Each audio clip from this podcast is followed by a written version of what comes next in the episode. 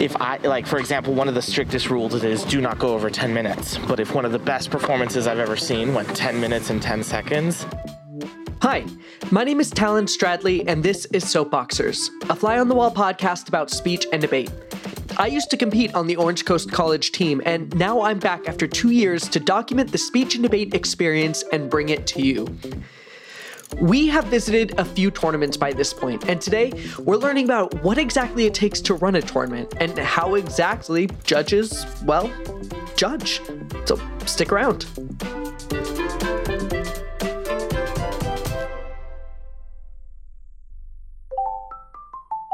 I'm doing well. How are you doing?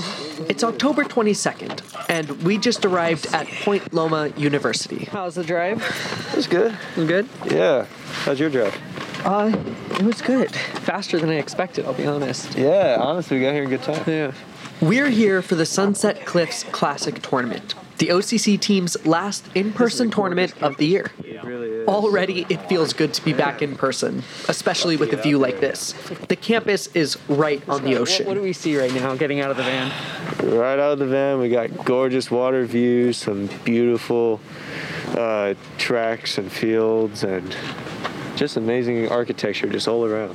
The group gathers and sets off in search of a room where they can warm up. we go in, uh, take them in and find a warm up room. Kristen, I'm gonna go check us in. Okay. I think we can find a classroom in here to start warm ups. Sure, yeah. Let's check it out. You guys find something, shoot me a text. Will do. And the warm up starts. To sit in solemn silence. To sit in solemn silence On a dull dark dock. on a dull dark dock In a pestilential prison. in a pestilential prison With a lifelong lock. with a lifelong lock. As the students finish their warm ups, everyone starts to scatter, preparing for the day in their own way. But this time, I'm not following the students, I'm following the coaches. I want to see what it's like to judge a tournament and how things run behind the scenes. So, while all the students go off one way, I go another, following Jimmy Gomez, one of the OCC coaches. Uh, right now, I kind of just like make sure that the students all feel comfortable and know what they're doing and where they're going. And then we kind of break off. Like the students kind of have their own thing. Uh, there's definitely crucial meetups throughout the day, but like I kind of go.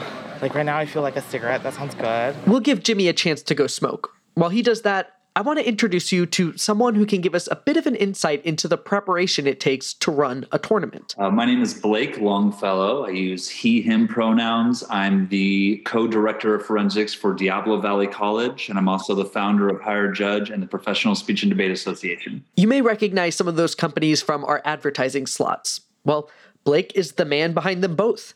I wanted to talk to Blake about how exactly one runs a tournament.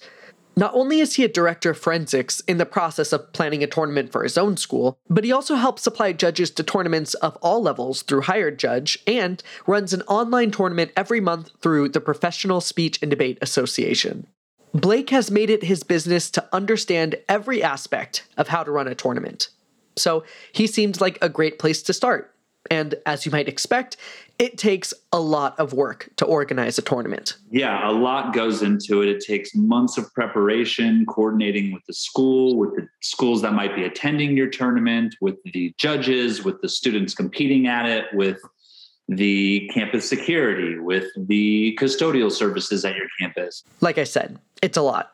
And this process is kind of a collection of catch 22s. You have to get approval from your school to host the event, but in order to do that, you have to know roughly how many people are attending. But people won't attend unless there is a lot of people competing, and you can't invite anyone to compete until you get approval from your school. It's a little bit of a chicken and egg issue. No one wants to be the first and only team at your tournament because then their students or competitors aren't really getting a great competition experience. And yet, if no one is committed to your tournament, then it's hard to get others to come to your tournament. Luckily, Blake's got an approach for this. My theory for how to promote the tournament has always focused on getting a couple of big teams to commit early and then being able to use those commitments to attract a bunch of other small and medium sized teams to join on because they know that it'll be a really high level tournament experience. So that means when I decided that we were going to host a tournament, one of the first calls I made was to Shaheen Davari at Orange Coast College to try and get a team like Orange Coast College to commit to come to our tournament. Blake did this with a couple other larger teams as well. In addition to solving this conundrum, there is a myriad of other decisions that need to be made. So anyway, getting back to your question of what goes into preparation, you got to pick dates. Then you got to pick what events you're going to offer. Then you got to set up your schedule. Then you got to put that into the invitation. Then you got to decide whose rules you're going to abide by, or, or if you're going to have your own rules. And is there something unique that you want to do with your tournament that makes it stand out and special and gives people a special reason to come to it? For the DVC thing, which is the name of the tournament Blake school is hosting, they decided to go with a structure called a speech swing. What this means is that they offer all the categories of individual events. That's everything that's not debate on both Saturday and Sunday. They still have debate on Friday and Saturday, but where most tournaments only have one day of IEs, the DVC thing has two. This is really beneficial for a lot of reasons. Maybe you're a debater who also wants to try an IE. Maybe a student has work on one day but can make it to another. Or maybe you just love speech and debate so much that you want to compete on both days and get that practice. Not many tournaments take this approach, so that can be a bit of an extra draw. But the swing is only one of seemingly infinite structures a tournament organizer can choose. There's a million different tournament designs, million different events that you can offer, different schedules. And that's just the surface of the planning. When the day of the tournament comes around, you have a whole other beast on your hand managing, coordinating, and communicating with hundreds of students and your team of judges. After the break, we're going to visit the last in person tournament of the year to see what that looks like in practice and what it means to be a judge. That's coming up next on Soapboxers. Hired Judge makes the lives of coaches and tournament directors easier by providing high quality, reliable judges at the click of a button. With over 1,200 judges nationwide, Hired Judge is always there to help you in a pinch. Judges are constantly evaluated for expertise, professionalism, and reliability to help make sure your tournament is successful. Hire judges or register to receive judging offers at hiredjudge.com. Use promo code SOAPBOXERS at checkout to save $15 off your first judge order. The PSDA has flipped traditional forensics on its head. With the only unaffiliated judge pool, the PSDA competitors receive a higher quality level of feedback and never have to worry about so called judge politics. Just eight hours on the first Saturday of every month, PSDA tournaments are the most efficient, fun, and fair competition experience in forensics. Professional competitors can win up to $800 a tournament. Learn more at prosda.com and use promo code GOINGPRO at registration to save $50 on your first tournament. Are you enjoying Soapboxers? Want to help out the show? Consider donating.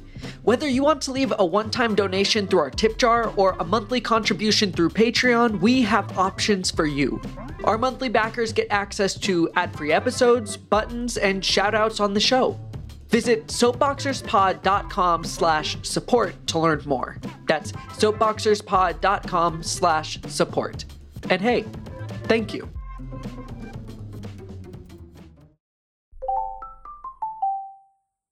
Welcome back. The OCC team is at their last in person tournament of the year, the Sunset Cliffs Classic Tournament hosted by Point Loma Nazarene University. This is where we were at the start of the episode. After the warm ups and the energy and the pep talks, the coaches take on a different role judging. The way that it works at most tournaments is that every school that is entered has to provide a certain amount of judges to help the tournament run. Most of the time, these judges are the coaches themselves, and they judge rounds that don't have their own students. Other times, these judges may be hired through programs like Hired Judge. They could also be volunteers, they could be alumni from other schools, they could be even like sometimes there are laymen or like college professors in the discipline but aren't speech and debate coaches. And it, it also could just be like family members of like the coaches like the, the, the judges can kind of be anybody um, which creates an interesting paradigm for the speech and debate coaches right like as i'm coaching a student i have to make sure that that speech applies both to a speech and debate person and to a layman so that depending on what judge they get they can appease both of those types of judges That was always an exciting part of competing. Each judge is like their own unique puzzle that you get to try and crack. What do they like? What do they hate?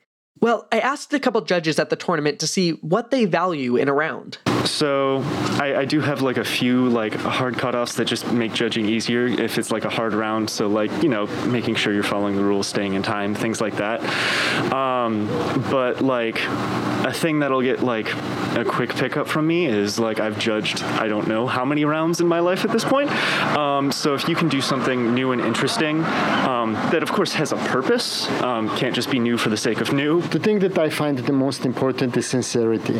There is something when a student is delivering a speech and you can see whether the student is doing it because it's an extra credit for a class versus it's something that they truly, truly care about. And, and I believe that intent carries through through the delivery. And, uh, and even if they might be a little bit hesitant or rough around the edges or maybe not as fully memorized, it does not have as significant of an impact if there is emotion attached to the piece. And so that's probably one of the things that I look for. So, judges are kind of everyone, and what they think is a winning performance can vary from person to person. They also have responsibilities outside of judging a performance, like managing the round, giving time signals, or delivering results back to the tab room. And that brings us back to Jimmy, our judging tour guide. Do you want to come with me? Yes, I am. So what did uh, what did you just do? so right now I went and got and picked up my ballot, and so in the judges' room, or usually next to the judges' room, there's like a ballots in and out room where they take your ballots and give out ballots. And so I went and picked up my ballot. Okay, so we briefly mentioned this last episode, but didn't really go into too much detail. What is a ballot? A ballot is essentially what we use to write down our feedback as well as notate uh, how we feel a person did the round. So maybe they were first, second, or third. Uh, we will put speaker points on those ballots as well. There are three main things you'll see on a ballot the rankings, the speaker points, and the feedback. So when it comes to IEs, the way it works is uh, we rank them from first place to last place. And so if we thought they were the best, they would get the one, right? So you're fighting for the one. If you didn't do the best, we usually tie at fifth, so you don't get anything worse than a sixth. And so if you were last in the round, or even second to last, you'll be getting a sixth as well. You're, and so it's a ranking. In addition to rankings, you have speaker points, with 25 points being the highest amount given. These points are tied more to how well a student did overall. If it was a really good, really close round, first, second, and third place might have 25, 24, and 23 speaker points respectively. If the round overall isn't too incredible, you might see first place only earning 24 or 23 points. Normally, speaker points don't matter too much, but they are used in tiebreakers, and there are often special awards for the competitors with the most speaker points of the tournament. The last and most important thing we see on a ballot is feedback. Um, but most important is the feedback, you know, is being able to write in the ballot and say, here are a few things that based on my experience or based on what I was able to see that I think can really take your speech to the next level. And, you know, the speaker points and all that stuff is nice, but it's the feedback that as coaches, I mean, even there are tournaments we've gone to just for feedback, you know, just to say, hey, we are not looking for this to be a competitive tournament. We just really want to get your speech in front of a judge, in front of people who know what they're talking about, so we can know where to go forward. So that feedback is is invaluable on the ballot. Okay. Back to Jimmy, who just found out what event he'll be judging and picked up his packet of paper ballots. Yeah, this tournament is using paper ballots. And I'm going to be judging senior extemp. Ooh. Second round of the pattern B. And extemp is different. It starts 15 minutes after the rest of the rounds because they prep for 30 minutes before their speech. Mm. You may remember extemp or extemporaneous speaking from our episode on limited prep. In Extemp, students have 30 minutes to prepare a 7 minute speech about a prompt they are given, usually about current national or global politics. Because of this extended prep time, competitors go to Extemp Draw about 15 minutes before the round starts. Then, every 7 minutes, they give a student a prompt and send them off to prepare. After 30 minutes, the competitor makes their way to the room with the judge to perform their speech, with new students arriving about every 7 minutes after that to perform theirs. Since Jimmy is a judge, he doesn't see the prep and goes straight to the room to start hearing speeches. Every seven minutes, the students come in, perform their speech, and then find a seat to watch the rest of the competitors and be good audience members. As they are performing, Jimmy is making notes on the ballot, marking things the student did well, things the student can improve on. Maybe he jots down a basic outline of their speech so he can better remember each one when he's ready to deliberate. After all the students have performed, he excuses them and then sits for a few minutes more to award speaker points and settle on rankings. After he's done, he makes the trek back to the tab room. So the tab room is where the results are tabulated. So it's kind of where we see ballots come in, see, you know, who got first, second, or third, put that in the computer, and then are able to use the computer to tabulate out rounds. So who was, you know, who were the top six people in this event? As Jimmy and I walk to the tab room, I ask him about his own approach to judging around. But yeah, like it's essentially up to the judge completely. Like they give me full discretion as to how I want to rank the round. Um, and so there are different guidelines that obviously we follow, like the rules of each event. Those are things that we obviously need to consider, but we can disregard certain rules, right? Like if I, like for example, one of the strictest rules is do not go over 10 minutes. But if one of the best performances I've ever seen went 10 minutes and 10 seconds, that's a rule I can personally overlook and be like, oh, well, yeah, everyone else is nowhere near as good as this person who, you know, went over 10 seconds. And, and obviously, it's a, it's a slippery slope, right? It's very, very controversial because of that. It's all a lot more fluid than you might initially think. As a competitor, this can get kind of frustrating. Sometimes you get a ballot back and found out you lost the round because you moved your hair out of your face, or your judge is from a different region where they tend to value things a bit differently. Just about every speech and debate competitor has that one round they know they lost because of some completely random reason. But that's all part of the game. It keeps it exciting, keeps you on your toes, and leaves plenty of room for people to try new things and succeed. Jimmy and I get back to the tab room and he drops off his ballots for the round. The tab room is a bit like a beehive, with coaches flying in with ballots to deliver, and in about 30 minutes, the hive will reignite as judges leave with their ballots for the next round. All day, people come in and out. When the judges aren't judging and waiting for ballots, they get to catch up with each other. A lot of them know each other after years of coaching teams, competing, or judging. Just like how the competitors get to hang out with their friends, so do the judges. So today is that chance to really meet new people, make new friends, um, but also just to strengthen the bonds that you have over the years. Because even teams that are coming from out of state, you see them twice, three times a year total.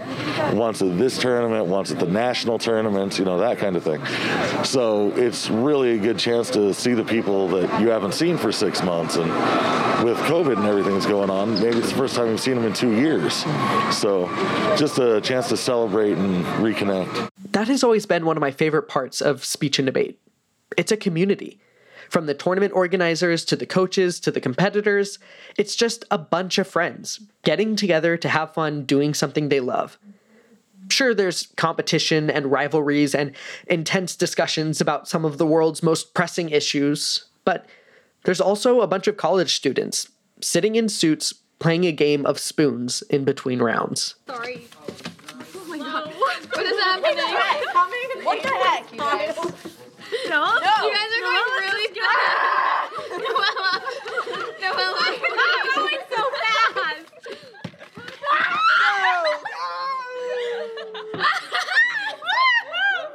Next time on Soapboxers. It is our final episode of the season.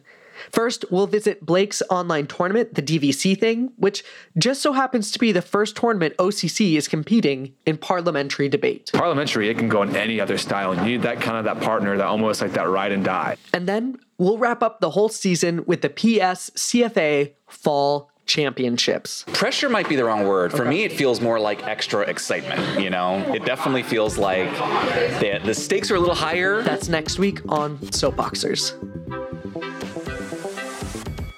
Soapboxers is produced by myself, Talon Stradley, and mixed by Chris Moore. Our executive producer is Shaheen Davari. Our theme music was created by the mysterious Breakmaster Cylinder, and our podcast art was designed by the delightful Rhiannon White. Other music in the episode was provided by musicvine.com.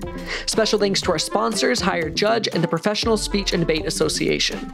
And extra special thanks to Clark Moore, John Farkas, Fuzzy, Ben Steidel, Aaron McGuire, Ali Beheshti, John Llewellyn, and of course, my mom, for their support on Kickstarter.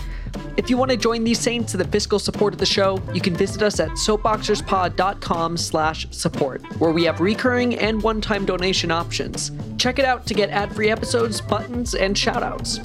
If you want to stay up to date on the show, you can follow us on Instagram at SoapboxerPod. We're also on Twitter and TikTok.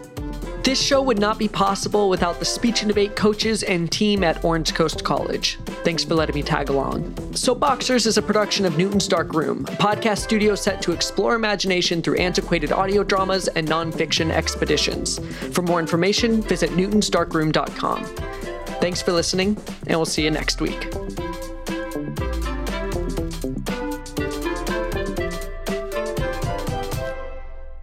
Um, yes, um, speeches are measured in time. And I think this comes more of a habit. I always like to think that whenever this time starts, usually people count down, which means it tells them how much time they have remaining, uh, which means they're always running out of words. Whereas when you ti- time other way, which means the you always feel that there is more you have to say. So it's I feel like it's better for yourself because you're never going to think that even if I only have 10 seconds, then that means that's the only 10 seconds I have. And, and this, I guess, I feel freer than when I feel locked in when my time is measured. So that's why I use the stopwatch rather than a timer.